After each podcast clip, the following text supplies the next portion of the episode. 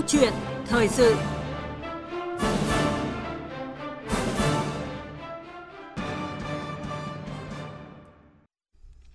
Thưa quý vị và các bạn, công tác phổ biến giáo dục pháp luật có vai trò hết sức quan trọng trong việc tăng cường pháp chế xã hội chủ nghĩa, xây dựng nhà nước pháp quyền Việt Nam xã hội chủ nghĩa của nhân dân do nhân dân và vì nhân dân.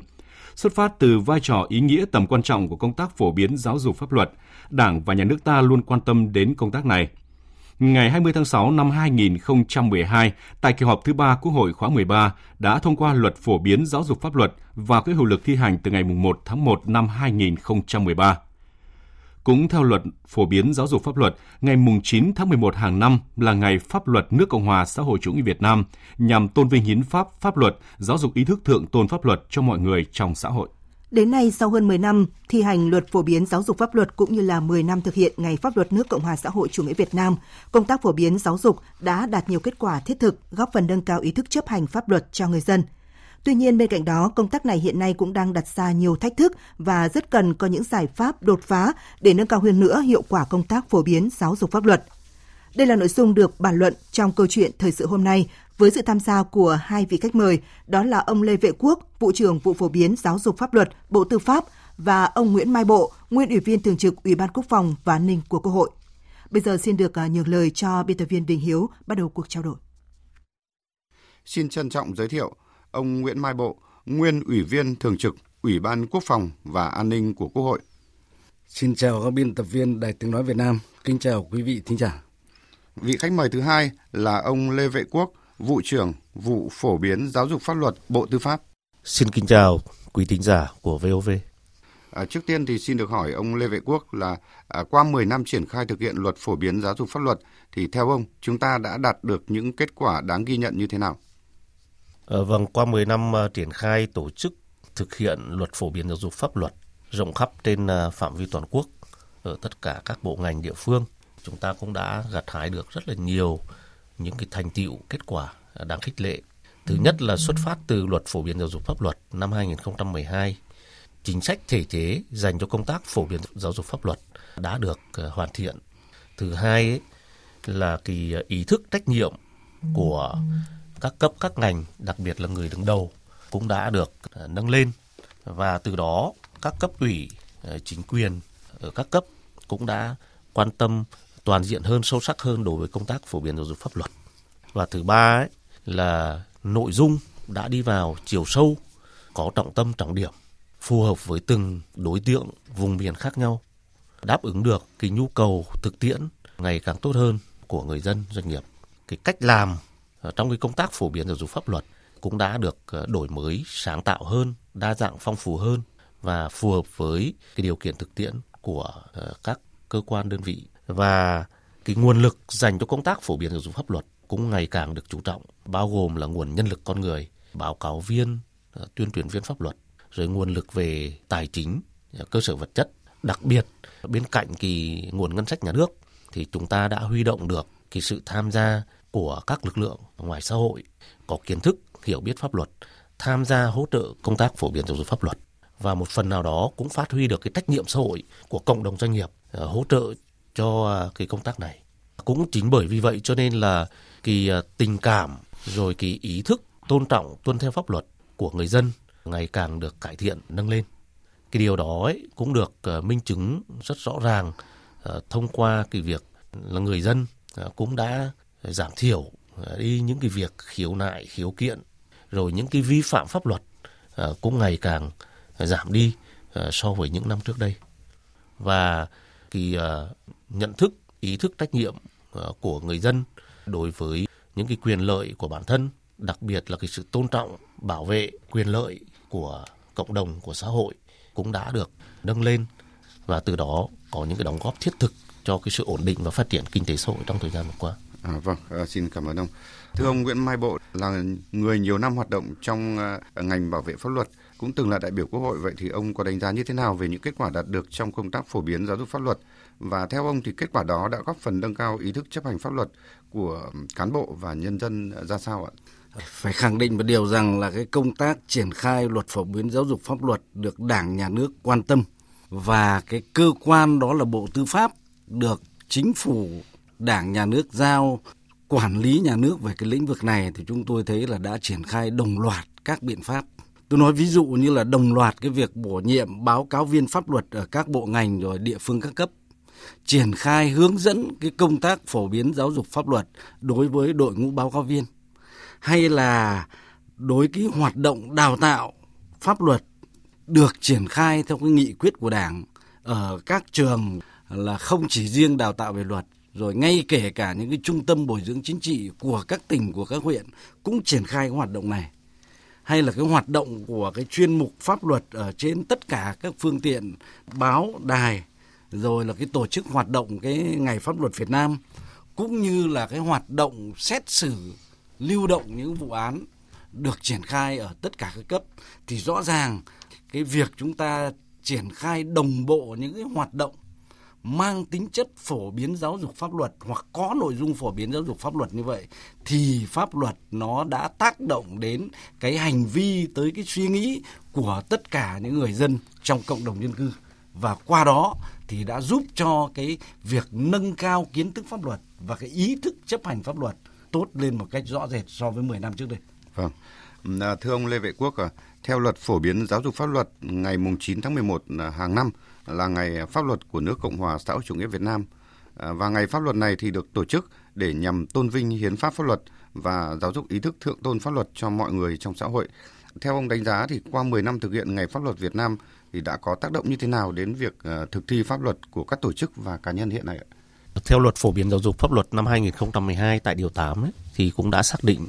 ngày 9 tháng 11 là ngày pháp luật Việt Nam và cái việc tổ chức hưởng ứng ngày pháp luật Việt Nam nhằm để tôn vinh cái giá trị của hiến pháp pháp luật để lan tỏa tinh thần thượng tôn hiến pháp pháp luật cách sâu rộng trong ờ, mọi tầng lớp nhân dân. Thì Bộ Tư pháp hàng năm cũng đã có những cái hướng dẫn đôn đốc các bộ ngành địa phương triển khai cái việc hưởng ứng ngày pháp luật trên phạm vi toàn quốc.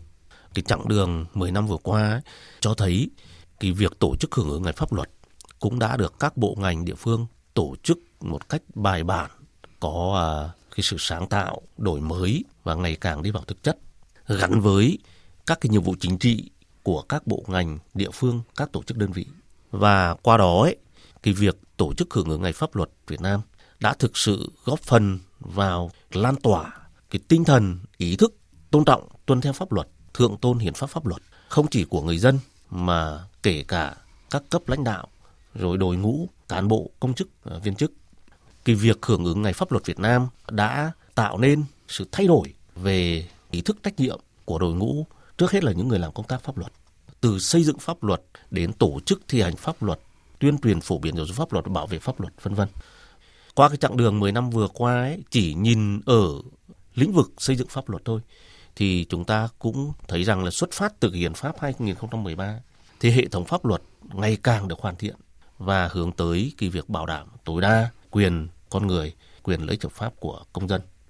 Và rõ ràng ấy, nhìn ở đó thì chúng ta thấy cái chất lượng của hệ thống văn bản quy phạm pháp luật của chúng ta à, đã được cải thiện, đã được nâng lên.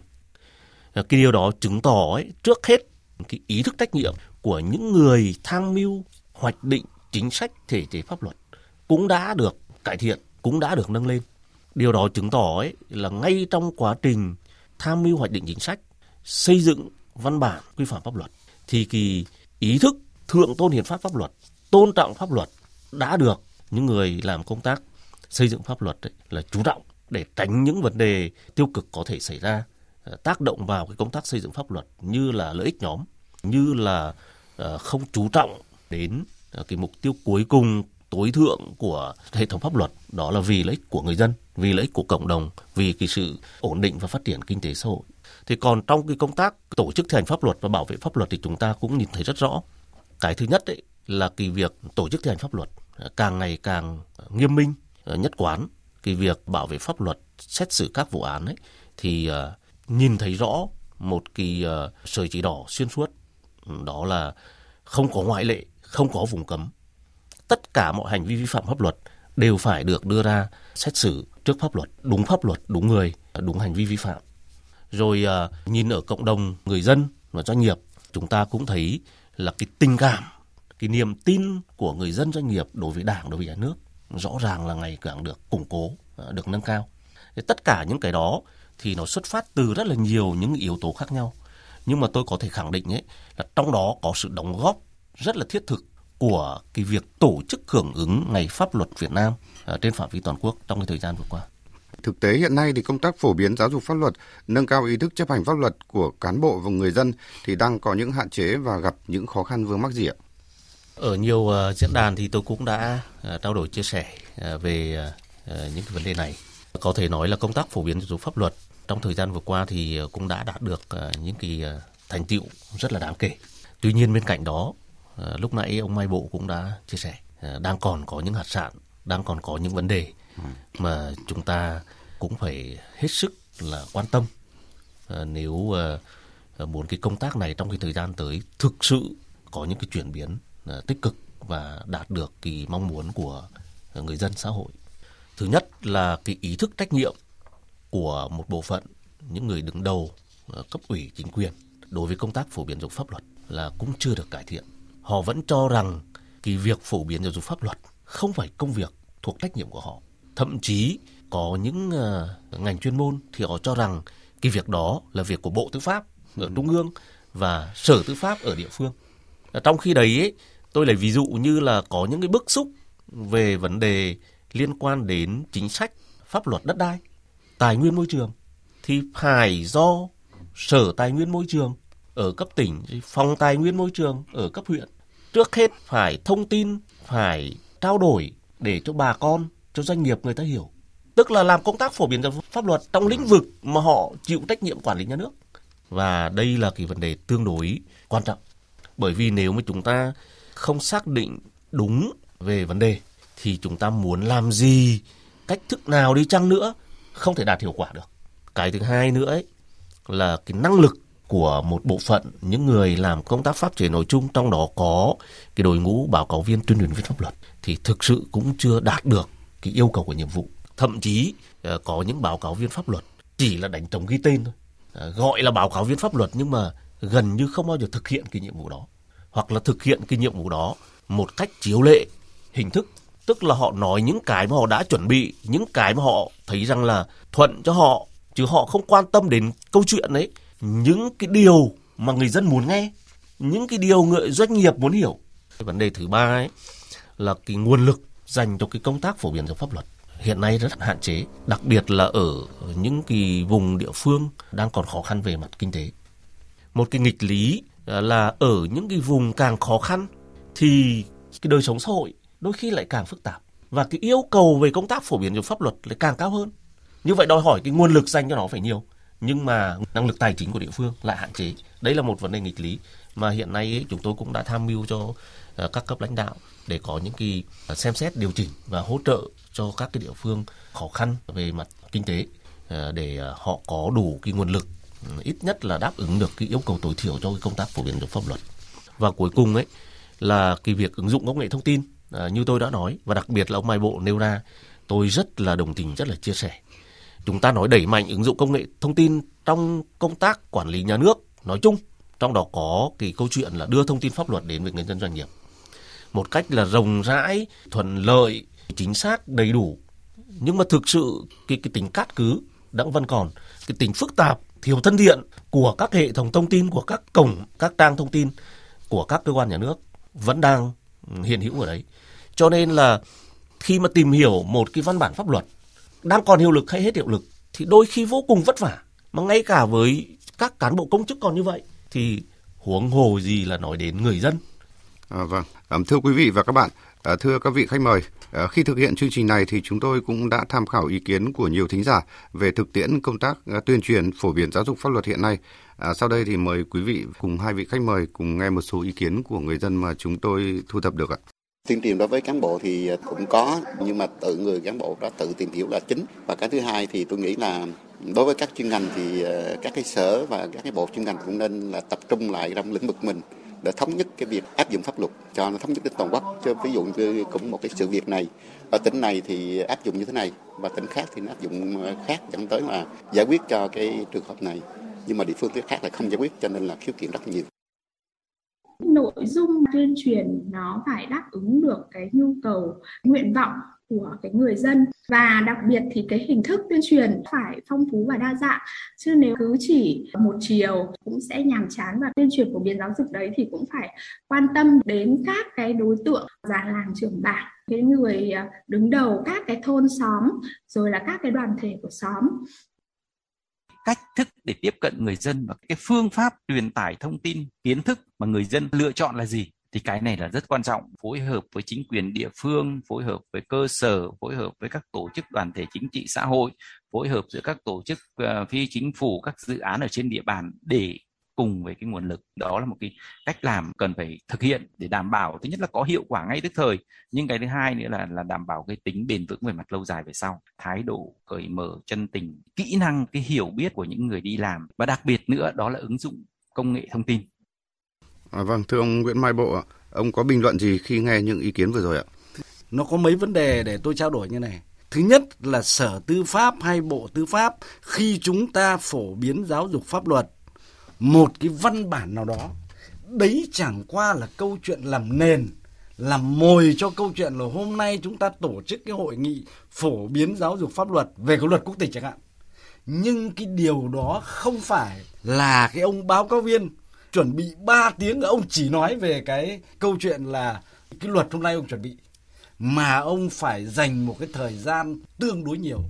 để mà giải đáp những nội dung liên quan tới pháp luật.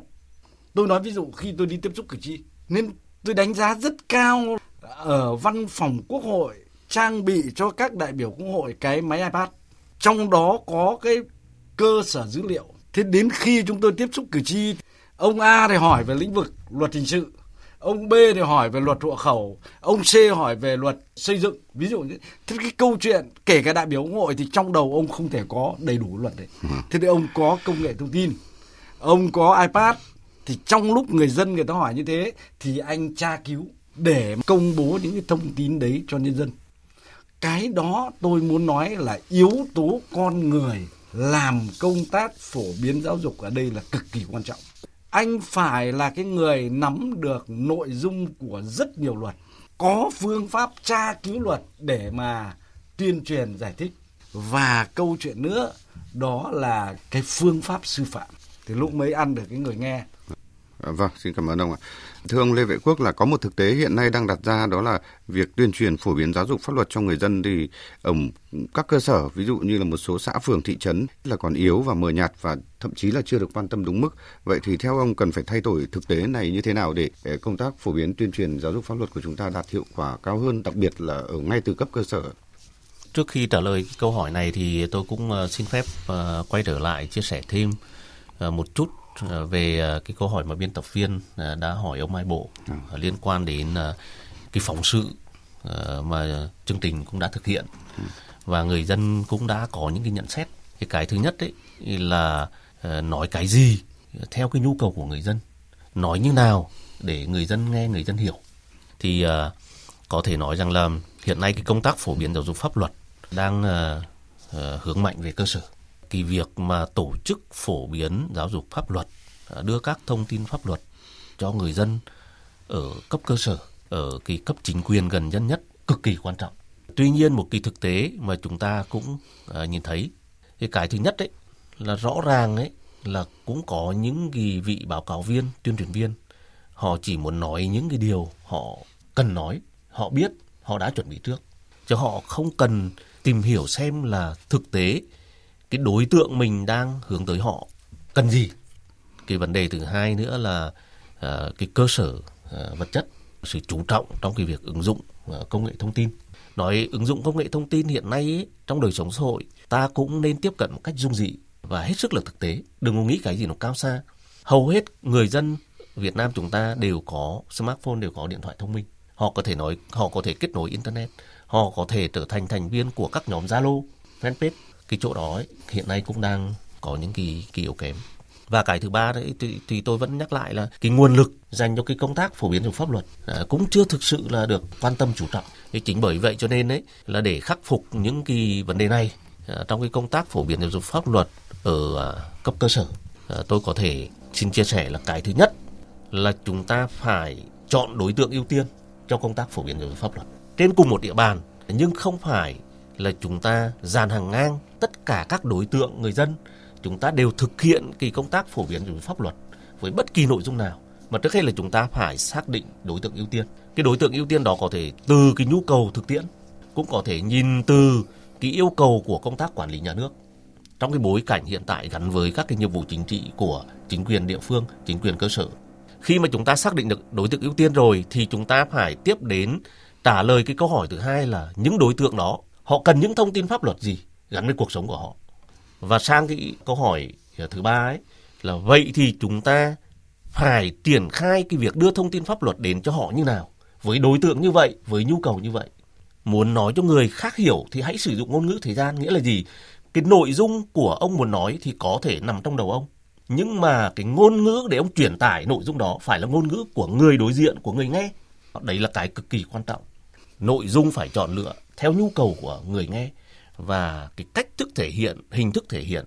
phải phù hợp với cái điều kiện cuộc sống với cái trình độ ngôn ngữ của người nghe và cái mong muốn của người nghe. Và cái nữa ấy là phải ừ, đa dạng phong phú phải lồng ghép vào các cái chương trình. Tôi lấy ví dụ như là các cái hoạt động văn hóa. Ở nhiều vùng miền ấy rất đặc sắc về ờ, các cái hoạt động văn hóa. À, vậy thì chúng ta hãy lồng ghép cái công tác phổ biến các thông tin pháp luật vào trong các cái hoạt động văn hóa tức là những kỳ câu chuyện hết sức là đời thường và gắn với cái hơi thở cuộc sống à, gắn với cái thói quen cái phong tục tập quán của người dân trong cuộc sống hàng ngày thì tôi nghĩ là nó sẽ nhanh và sẽ sâu khi mà chúng ta thực hiện cái công tác phổ biến giáo pháp luật. À, thưa quý vị và các bạn, công tác phổ biến giáo dục pháp luật thì có vai trò rất quan trọng là cầu nối để đưa các chủ trương chính sách của Đảng, pháp luật của nhà nước đến với người dân, à, góp phần nâng cao ý thức tự giác chấp hành pháp luật trong toàn xã hội. Chương trình hôm nay với chủ đề 10 năm thi hành luật phổ biến giáo dục pháp luật, những thành tựu và giải pháp trong thời gian tới được thực hiện đúng vào dịp kỷ niệm 10 năm Ngày Pháp luật Việt Nam ngày 9 tháng 11 nhằm góp thêm một tiếng nói để toàn xã hội quan tâm hơn đến công tác phổ biến giáo dục pháp luật, để công tác này thực sự mang lại những hiệu quả thiết thực trong cuộc sống, để mỗi người dân, mỗi cán bộ, công chức luôn thấm nhuần và thực hiện tốt phương châm sống và làm việc theo hiến pháp và pháp luật. À, một lần nữa chúng tôi xin trân trọng cảm ơn ông Nguyễn Mai Bộ, nguyên ủy viên thường trực Ủy ban Quốc phòng và An ninh của Quốc hội, ông Lê Vệ Quốc, vụ trưởng vụ phổ biến giáo dục pháp luật Bộ Tư pháp đã tham gia chương trình. Cảm ơn quý vị và các bạn đã quan tâm lắng nghe.